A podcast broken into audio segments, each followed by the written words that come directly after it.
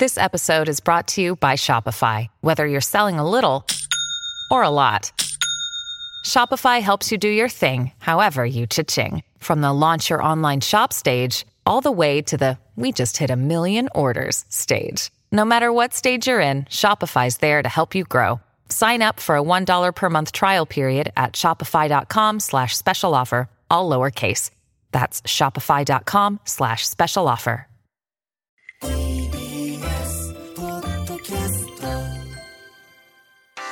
文化系トークラジオライフ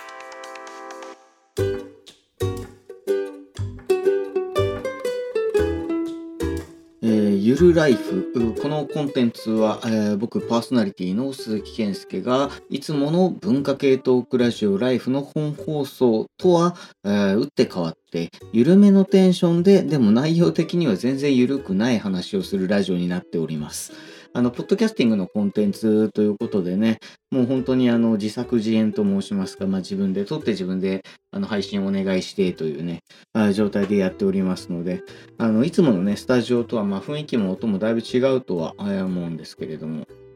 まあ、お付き合いいただければと思っております。最近ですね、あの、僕、あの、写真とかでね、ご覧になったことのある人わかると思うんですけれども、まあ、頻繁に髪の色を変えるという癖がございまして、この、えっと、3月かな、に、あの、突然また髪を、あの、金髪に変えましてですね、この番組で金髪っていうと津田大介さんのことが浮かぶかもしれないんですけど、またちょっとそれとは違うテイストの感じの髪色になってるんですけど、去年がね、1月ぐらいのタイミングで髪をを真っ赤に、あのー全部真っ赤に染めたんですけど、で、そこからちょっとこう黒い部分を増やして、まあ赤系の色と黒っていうのがなんかこう自分のね、トレードカラーみたいな感じになってたんですよ。で、年明けたぐらいにちょっとその赤い部分を黄色にして、で、今回あの頭全部黄色にしたんですけど、今年のね、自分のなんかこう中でテーマカラーが、この黄色と青、その服とかでね、黄色と青の組み合わせっていうのがなんか全体的にテーマカラーかなって思ったので、ちょっと美容師さんに無理を言って頭黄色にしてもらったんですけど、そこもなんかちょっと心境の変化っていうのがあって、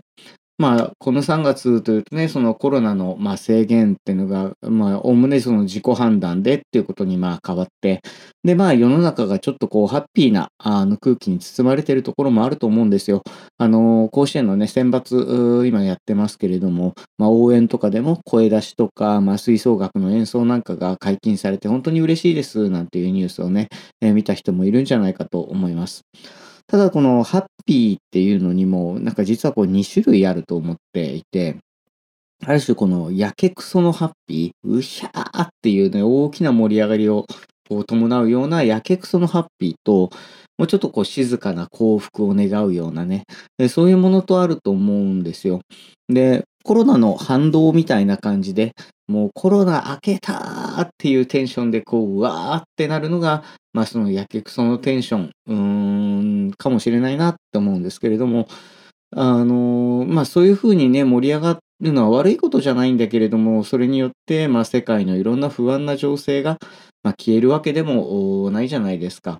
まあ、特にその日本の場合は、まあ、海外のようにそのものすごいこう給付金バブルみたいな感じもあんまりねなさそうですしあのちょっとこう不穏な影なんかも、まあ、ある。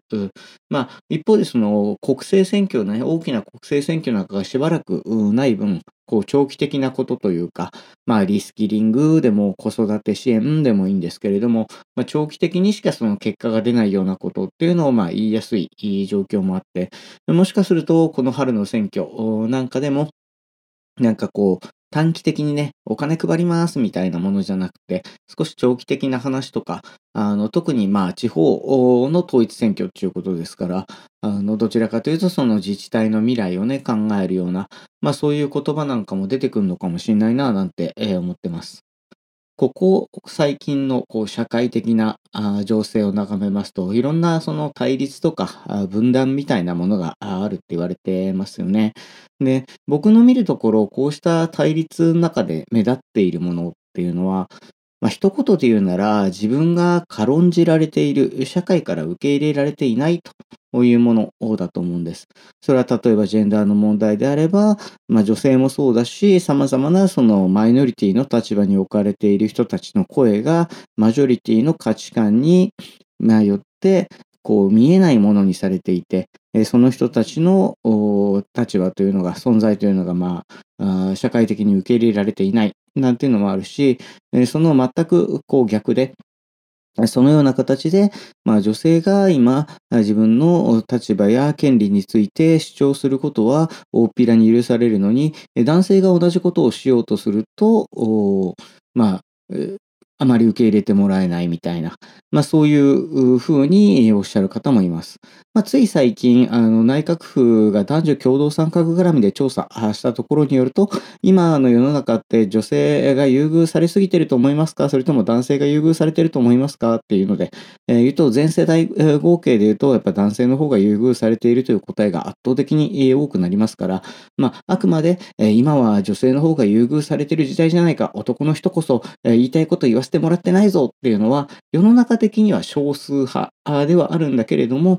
しかしながら、まあ、少数か多数かってことじゃなくて、自分一人の目から見た世界っていうことで言えば、自分は世界から排除されていると。というふうに思う人が、まあ、いるのも致し方のないところだと思います。で、こうしたまあ、自分は受け入れられていない、あるいは自分たちはね、受け入れられていないというふうに主張している、まあ、その声に対して、社会的に、まあ、いかに耳を傾けるか、どうやってそういう人たちの声を、まあ、ちゃんと聞いていくかということが課題になったりする一方で、いやいやと、もう本当に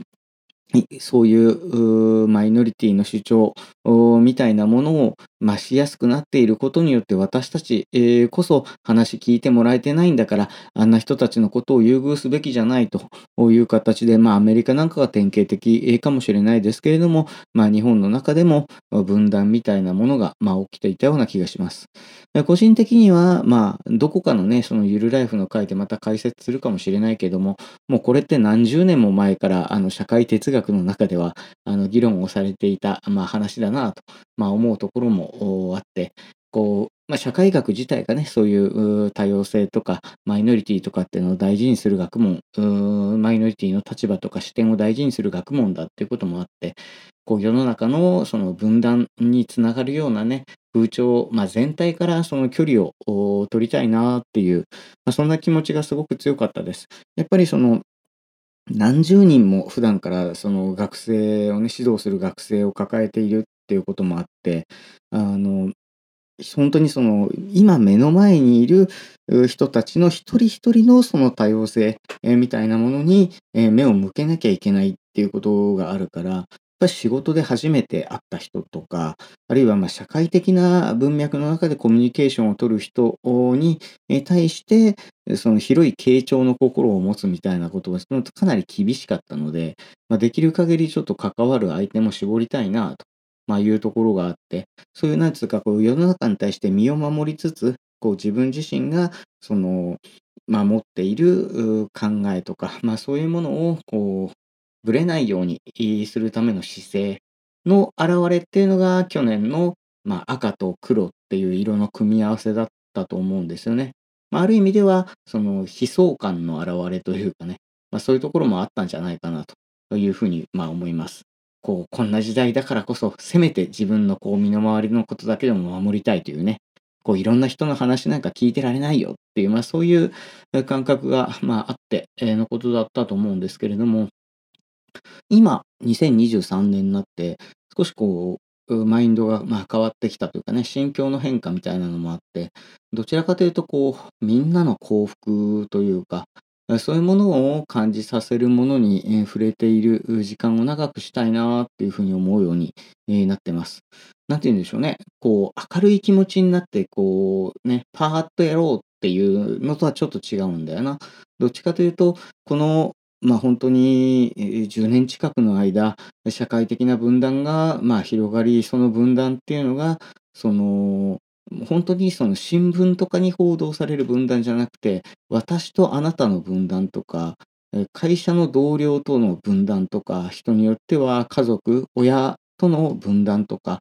そういうもう目の前なこと、身近なこととして、そういう亀裂が走っていくような、まあそういう、まあある種ね、うまくいかない社会に対して、まあそれをこう受け入れて、もうそういう社会になってしまっていること自体は仕方ないんだけれども、それを受け入れて、じゃあその次何したらいいだろうっていうね、そんなイメージが、あの、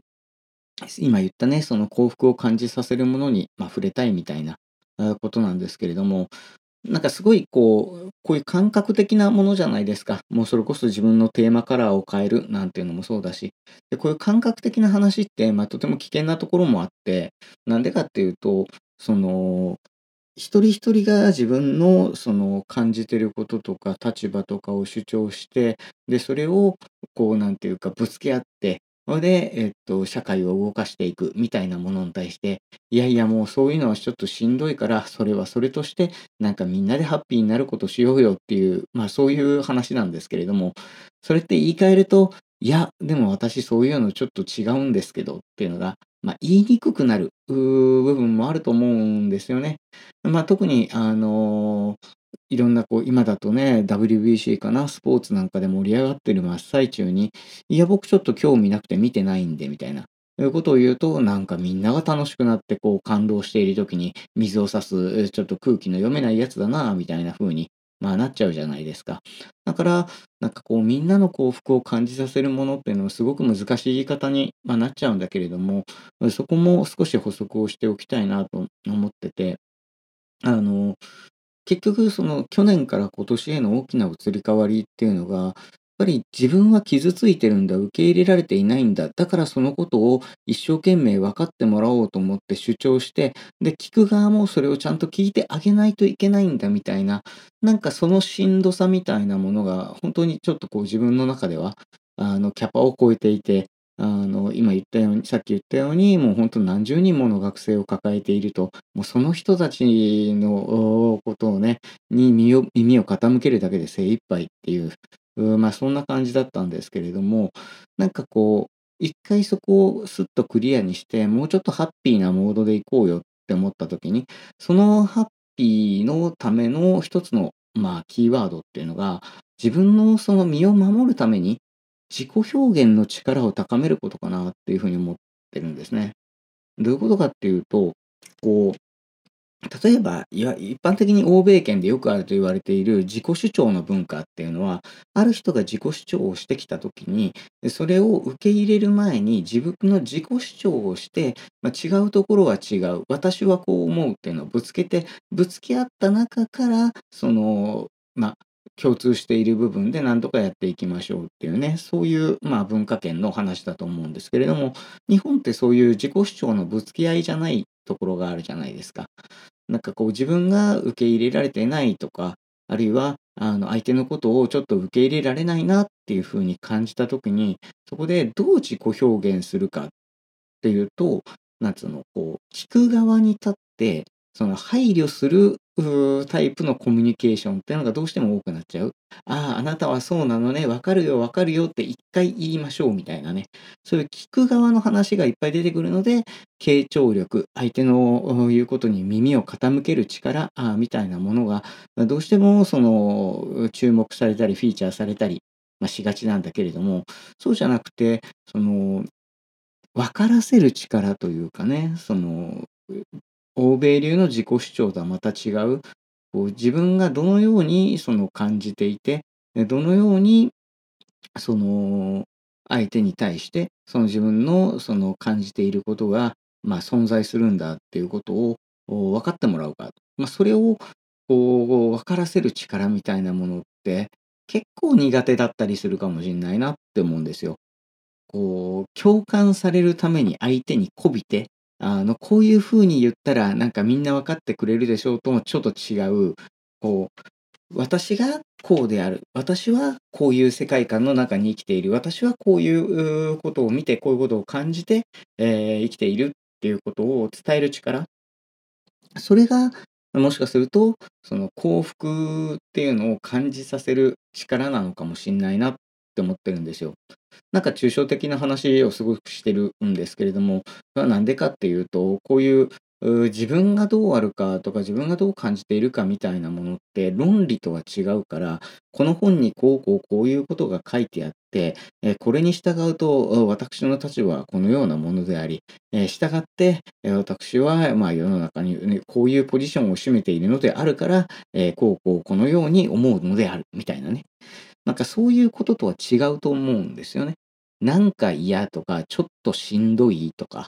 なんかそういうタイプの、その感覚みたいなものっていうのを、人と、まあ、共有して、えー、伝え合うときに、そこにある種その、まあ、幸福なことというかね、楽しいこととか嬉しいこととか、なんか今ってこういう気分なんだよねっていうことを、ああ、なんかちょっとわかるかもとか、ああ、そういう感じか、みたいな風に思ってもらえるような、なんかそういうコミュニケーションができたらいいなと思って。で、それが、まあ、言葉でね、その伝えるだけじゃないと思うんですよ。で、その言葉で伝えるだけじゃないっていうと、例えば今言ったテーマカラー。